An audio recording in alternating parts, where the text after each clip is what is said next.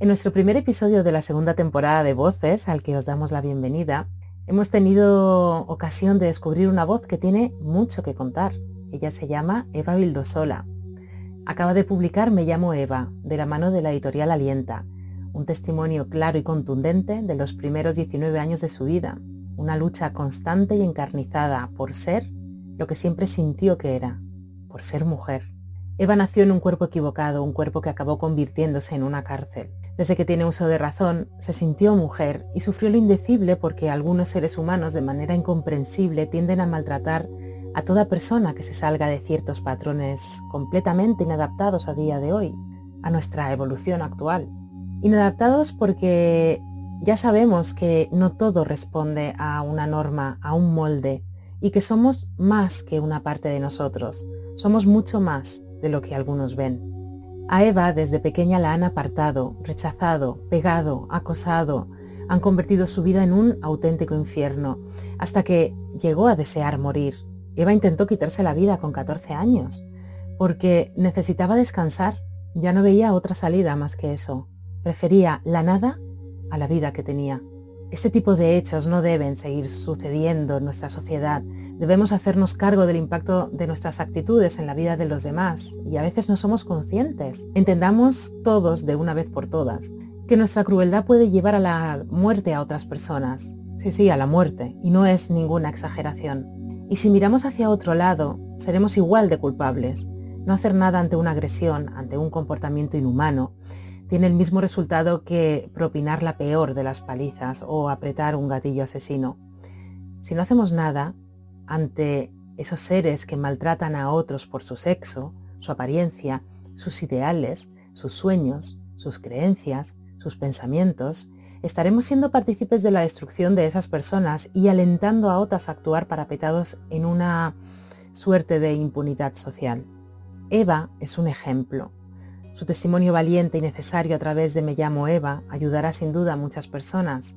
Por supuesto, a quien esté pasando por lo que ella ha pasado. Pero también ayudará a que muchas personas se replanteen qué lugar desean ocupar en la sociedad, qué mundo desean dejarles a sus hijos, qué camino van a elegir, el del respeto al prójimo y el del amor o el del odio a todo aquel o todo aquello que sea diferente. Apenas dos meses después de haber llegado a Barcelona para estudiar moda, Eva estaba ilusionada por empezar esa nueva vida con la que había soñado, empezar un camino en el que dejara atrás el sufrimiento y las etiquetas que marcaron su niñez. Sin embargo, un día de camino a una cita con unas amigas, Eva recibe una agresión transfoba y, sin pensarlo, lo denuncia en su perfil de Instagram. Eva siente que debe contarlo, que si no lo hace vivirá asustada y escondiéndose toda su vida. Así es que Eva ante miles de seguidores, lo cuenta. Lo hace con dos fotografías del estado de su rostro tras los golpes y con el siguiente texto. Soy una chica normal de 19 años. Soy transexual, sí, pero eso no me hace menos normal. No me hace un engendro. No me hace menos. Tengo derecho a salir a la calle. Tengo derecho a hacer con mis redes sociales lo que yo quiera. Y tengo todos los derechos que tendría que tener todo el mundo. Bastante mal lo he pasado toda mi vida, intentando ser lo que soy hoy como para que venga alguien a arrebatármelo. Llevo dos meses viviendo en Barcelona. Vine aquí buscando paz, a disfrutarme a mí misma, porque lo necesito, no a que me humillen, me agredan y me hagan sentir un monstruo. Explicadle vosotros a mi madre esto, decidle a vuestra familia que está a kilómetros que os han dado de hostias por ser transexuales. No me merezco esto. Y desde aquí lo denuncio públicamente. Esto es lo que me ha pasado a mí, pero por desgracia le pasa a mucha gente trans, y hubiese podido acabar peor. Yo no hago daño a nadie. No tenéis derecho a hacer esto. No más transfobia, por favor. No quiero morir mañana. Y a los que me han hecho esto, espero que nunca seáis padres. Al día siguiente de hacer esta publicación, la vida de Eva cambia para siempre. Se convierte, sin haberlo calculado, ni deseado, ni pensado, en un icono de la lucha trans tanto a nivel nacional como internacional.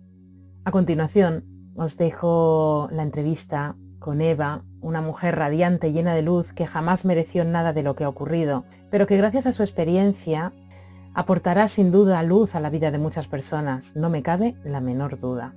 Gracias Eva y gracias a todas las personas valientes que eligen el amor como motor del mundo, porque hay que ser muy valiente para decir te quiero y te respeto. Como sabéis, el programa Voces se puede escuchar en YouTube, en iVoox, en Google Podcast, así como directamente en bitácora.club. Ahora sí, disfrutar de la entrevista y muchas gracias como siempre por acompañarnos. Empezamos la segunda temporada de Voces con una mujer que acaba de publicar un libro muy, muy valiente. Esta mujer se llama Eva Vildosola. Muchos de vosotros la conoceréis en las redes por Eva Cas y nos va a hablar de Me llamo Eva, su lucha por ser mujer. Bienvenida, Eva. Hola, gracias. Desde luego eh, ha sido una lucha, una lucha feroz, una lucha constante y agotadora en muchos momentos, pero llena de esperanza también, porque yo tengo delante a una persona con tanta luz y que ha dejado tanta luz en un libro que, lo vamos a descubrir todos ahora contigo. ¿Por qué necesitabas eh, escribir Me llamo Eva? ¿Qué ha significado para ti? Eh, tenía la necesidad de escribir este libro porque yo de pequeña, cada vez que buscaba un referente, cada vez que buscaba identificarme con alguien, al final eran, cuando yo buscaba, claro, era hace años, me salían mujeres muy mayores, o sea, muy mayores para mí, de 30 años como La Veneno, Amor Romera, etc. Y al final, quieras uno de tan pequeñita, es muy complicado identificarte de verdad con alguien que no está en, tu generación, en, tu, en, torno a tu edad. Entonces, claro, dije, vale, es la oportunidad de escribir el libro que no tuviste de pequeña. O sea, un manual de instrucciones que a mí me hubiese encantado tener y decir, vale, hay esperanzas. El mundo en un momento dado, Eva, para ti se convierte poco a poco en una cárcel tanto la sociedad como parte de tu familia, como tu propio cuerpo. En el capítulo segundo de tu libro, que se titula El elefante dentro de la boa, que hace referencia al principito de Saint-Exupéry, dices, y así fue como entre los 5 y los 6 años de edad me di cuenta de que yo no podía ser yo. Hiciera lo que hiciese, daba igual. Los demás siempre verían un sombrero. A los 11 años le puedes dar nombre a lo que te está pasando en tu vida, que se llama disforia de género. Para todas estas personas que nos estén escuchando y que no sepan aún a día de hoy qué significa y qué implicaciones tiene, ¿nos puedes explicar en qué consiste la disforia de género? Creo que la disforia de género no tiene una definición como tal y creo que a cada persona le afecta de una forma. En mi caso fue eh, una total, pero total repugnancia hacia mí misma a tal punto de yo me, duchaba eh, con bañador, eh, hacía pis mirando al techo, eh, no, o sea, no toleraba mi cuerpo, no podía verlo, no podía tocarlo, no, no, es que no podía verlo. O sea, ya no era una, sensación de incomodidad, no era una sensación de jo, que asquito, no, era una sensación de cojo unas tijeras y me corto el pene. Es duro vivir con esa presión interna y con toda la presión de la sociedad que te está marcando lo, cómo tienes que ser cuando tú sientes que debes ser de otra manera, que tienes que jugar o que deseas jugar con otro tipo de juguetes, que tienes pensamientos que son diferentes a esa catalogación, ¿verdad? A la que tiende toda sociedad, que resulta surrealista y tan inapropiada. Cuando se lee tu libro te das cuenta de lo absurdo, o sea, ¿quiénes somos todos para opinar sobre la vida de otras personas y hacer tanto daño y convertir en esas, a las personas, meterlas en esas cajas de cristal, ¿no? Que lo explicas tú perfectamente. En el mundo cárcel en el que vivías tenías también tus oasis. Uno era tu madre, o siempre ha sido tu madre, y otro ha sido tu mamí, tu abuela materna. En tu libro dices sobre tu mamí, Además de francés, hablaba con ella el lenguaje del amor. ¿Qué ha supuesto mami, tu abuela materna, para ti en tu vida? Mami para mí era eh, otro mundo. O sea, era una persona que, es que yo pensaba que no era humana. O sea, era increíble. Bueno, es increíble. Es la persona que más quiero en el mundo junto a mi madre y no consigo una vida sin ella. Y, es que las, las, dos en sí son las mujeres de mi vida. Eh, creo que pocas personas pueden decir que, que es que mi abuela y mi madre no es que me hayan dado una vida, no es que me hayan dado dos, es que me han dado tres. Incluso han vivido por mí en muchas situaciones. Mi madre hace eh, cuatro meses yo me sometí a una eh, cirugía de, cambio de sexo. Mi madre ha vivido por mí un mes. O sea, literalmente dejó su vida para vivir la mía. Y creo que, al final eso es el amor y, es, que son mágicas, es que las amo. Con respecto a tu operación, lo has pasado muy mal, aunque era el paso que necesitabas ya para pasar página junto con este libro, ¿no? Que es un poco ahora, a partir de ahora, ya está todo claro y empiezo eh, mi vida totalmente donde yo considero que debo estar, pero ha sido duro, ¿verdad?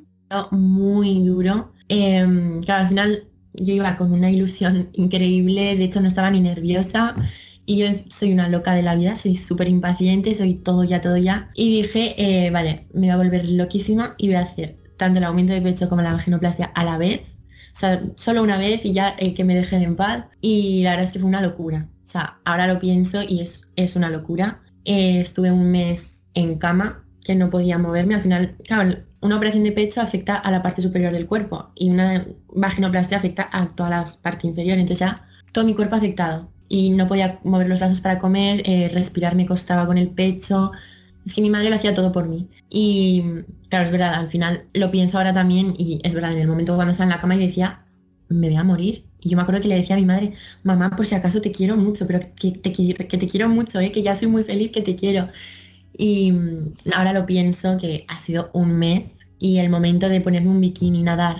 Y me acuerdo que la primera vez que fui al mar, me planté a flotar en mitad del mar y tuve una sensación de libertad, de estoy volando. Y por primera vez dije, ya está. O sea, creo que ese fue el, el momento de mi nacimiento, no fue ni cuando nací ni en quirófano, fue ese, el de estar en mitad del mar y pensar, solo llevo una braguita y un sujetador. Y es que ya eso es todo lo que me podía hacer feliz en el mundo y, sinceramente es algo que me estoy repitiendo todos los días. Esto, o sea, una simple operación me ha dado una felicidad que opaca 19 años eh, amargada, 19 años de sufrimiento, en los que también ha habido cosas buenas, pero es que, es que esto es tan increíble que, que opaca todo lo malo de mi vida. Lo explicas eh, perfectamente en tu libro, el día a día, tanto como has dicho antes, para ducharte con ese rechazo hacia tu propio cuerpo, como el salir con tus amigas, llevar una estructura o calcetines o algo para el pecho y luego tener que disimular, claro, para ir a la playa, en un momento dado tú tienes pene, tienes que disimularlo, un movimiento cualquier, aunque existen estas braguitas, ahora no recuerdo el nombre, pero existen estas braguitas que disimulan muy bien, o sea, que son, pero son rígidas, te crean molestias. Cuando deseas y cuando lo que necesitas es esto, claro, es eh, las alas, que te han crecido alas, Eva. Sí, es que, y respecto a eso es que siempre lo digo, creo que Claro, suena fácil decir, bueno, pues ponte una braguita, ponte cinta aislante, que hay gente que se pone cinta aislante, pero es que son braguitas, braguitas trucadoras, por cierto, y mm, sí, o sea, al final es muy complicado. Yo me acuerdo que iba a la playa con tres braguitas al, final, y, es tener hematomas siempre en, la zona, en la zona íntima, tener cicatrices. Yo tengo cicatrices ya no de la operación, ya las tenía de antes. Y, y, siempre digo, es muy fácil, el pecho por ejemplo no me costaba nada, es muy fácil hacer ver que tienes algo que no tienes pero es muy difícil ocultar algo que tienes, muy difícil. Existe un momento, eras muy jovencita, 14 años creo, en el que se produce la primera ruptura. Es un momento terrible que me gustaría que todas las personas que hieren a otras, haciendo bullying, metiéndose en su vida, catalogando de manera cruel, se diesen cuenta de hasta dónde pueden llevar a una persona a que encuentre que la única salida es quitarse la vida. ¿Cómo se llega a ese momento? Decides en un momento dado que te tienes que quitar la vida, quieres descansar, quieres paz. Es que fue un momento de cansancio, de machaque emocional ya constante. Y ya fue un punto de decir, ya no es que estoy viviendo una vida que, no me gusta, es que no estoy viviendo. O sea, estoy muerta en vida y, no, no, es que no quiero vivir esta vida. Estoy viviendo la vida de otra persona y encima es una vida de mierda, sinceramente. Entonces dije, para, para esto prefiero es que prefiero nada antes que esto. Y no veía otra salida, sinceramente, en ese momento. Ya tenía 14 años, ya me veía... Claro, ya ese punto que he dicho en algunas entrevistas me han preguntado, ¿cómo te diste cuenta? Claro, yo veía a chicas de mi clase, a mis amigas desarrollarse, les veía que, ay, pues me duele el pecho porque me está creciendo tal. Y yo decía, es que, ¿por qué a mí no? O sea, ¿y cuándo me va a doler a mí el pecho? ¿Cuándo me va a crecer? ¿Cuándo va a desaparecer mi pene? ¿Cuándo? Claro, y en mi cabeza decía, yo me acuerdo que cada cumpleaños mi deseo era, despertar mañana y ser una chica por las noches sin encontrar una pestaña. O sea, yo me volví loca de cualquier chorrada. O sea, me acuerdo que no creía en Dios, pero todas las noches rezaba y decía, por favor, por favor, por favor. Y yo me acuerdo que odiaba a todo el mundo, o sea, odiaba la vida porque decía, no entiendo por qué hay gente que quiere ser psicóloga y es psicóloga, hay gente que quiere ser astronauta y es astronauta, hay gente feliz y hay gente mm, que adelgaza y adelgaza. Y yo no puedo ser una chica. Y en mi cabeza me decía, no tienes poderes mágicos, no vas a ser una chica. Y ya fue un punto de decir, basta, no, no voy a estar así más tiempo.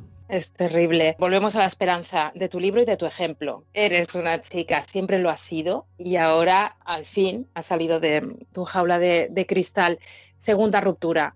Te vas a estudiar a Barcelona es cuando, cuando te hiciste conocida, ¿no? Tenías unos 2.000 seguidores en Instagram y de repente pasas a 200.000 porque denuncias ya harta y porque eh, era un non retorno, tenías que hacerlo. Te dan una paliza en un momento dado llamándote eh, travelo, insultándote, en fin. Me parece, es que decirlo me parece increíble que en el siglo XXI estemos en este punto. Pero bueno, estamos aquí para eso, para contar tu historia. Tú has escrito un libro maravilloso que va a ayudar a mucha gente y a reflexionar a muchas personas. Eh, bueno, dices basta y lo voy a contar. Es un momento de valentía y no me diste las consecuencias. Para nada. O sea, yo lo único que, lo único que se me pasó por la cabeza es publica que esto es lo que hay, que esto es lo que hay para mí, es lo que hay para niñas de 9 años que de repente aparecen un día en su colegio con falda y les van a pegar igual, pero ellas tienen 9 años. Eso es lo que hay para mujeres de 50 años, es lo que hay para todas las chicas e incluso chicos trans, porque al final es una,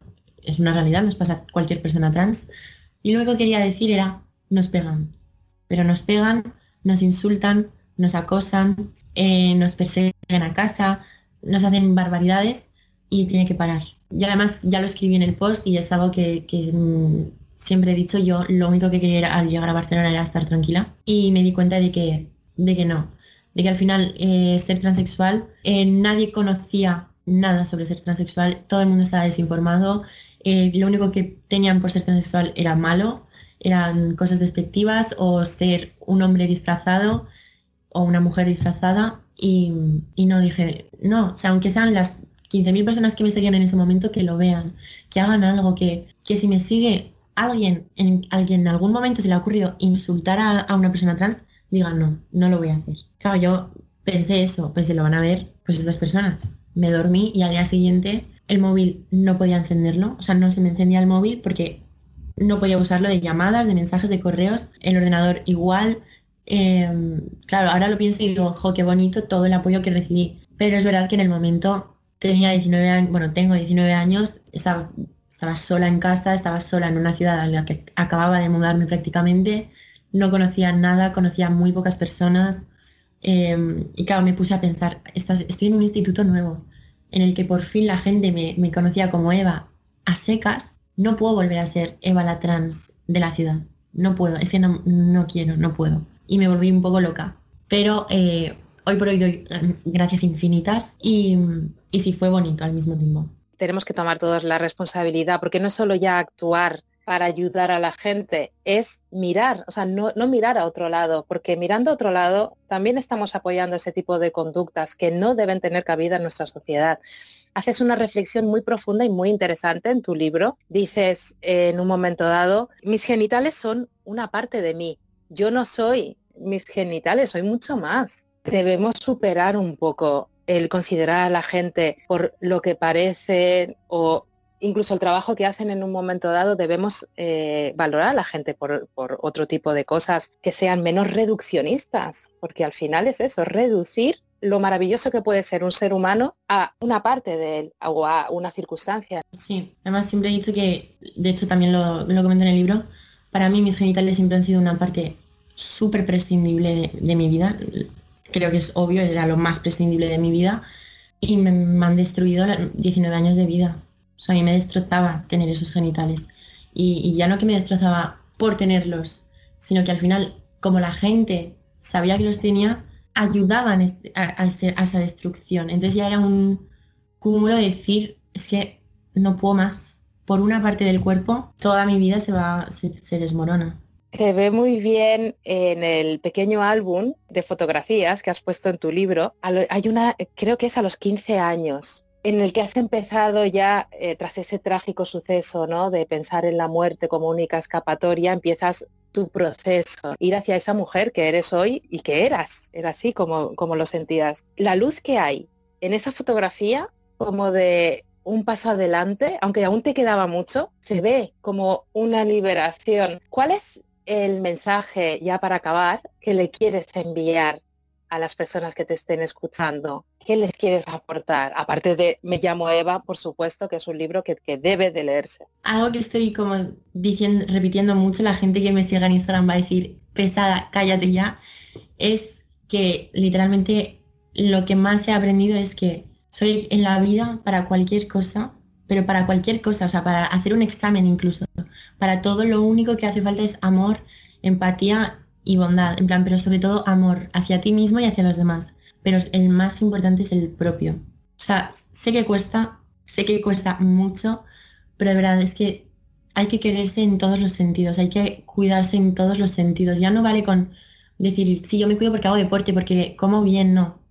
O sea, cuídate mentalmente. Lo más importante para mí es el amor propio y sobre todo el, cuidado mental. O sea, sé que cuesta muchísimo y sobre todo si estáis pasando por, ya no si sois personas trans o, gays o de cualquier colectivo, no, o sea, estáis pasando por lo que estáis pasando, que seguro que igual hay alguien que, os lo echa por los suelos y dice, no te está pasando nada. Si para ti es algo, pide ayuda a quien sea. Lo, lo que más he aprendido es a no hacer las cosas sola. Siempre he sido muy independiente y siempre me lo he tragado todo sola Em, no, hay que pedir ayuda siempre y, siempre tener un mínimo apoyo eh, de alguien. Pues se va. No puedo acabar mejor un programa que con estas palabras, amor hacia uno mismo, respeto hacia los demás y que es muchísimo más fácil el camino de la bondad, del respeto y de aprender unos de otros desde los corazones, como hablabas tú o como hablas con tu mami, con tu, con tu abuela y con tu madre, que el resto, que el mal, pues aquí está nuestro granito de arena, el tuyo granazo de arena. Muchísimas gracias por haber compartido este tiempo con nosotros. Ha sido genial tenerte, Eva, y encima en el primer episodio de la segunda temporada de Voces, así que yo más feliz no puedo estar. Ilusión, muchas gracias. Un placer.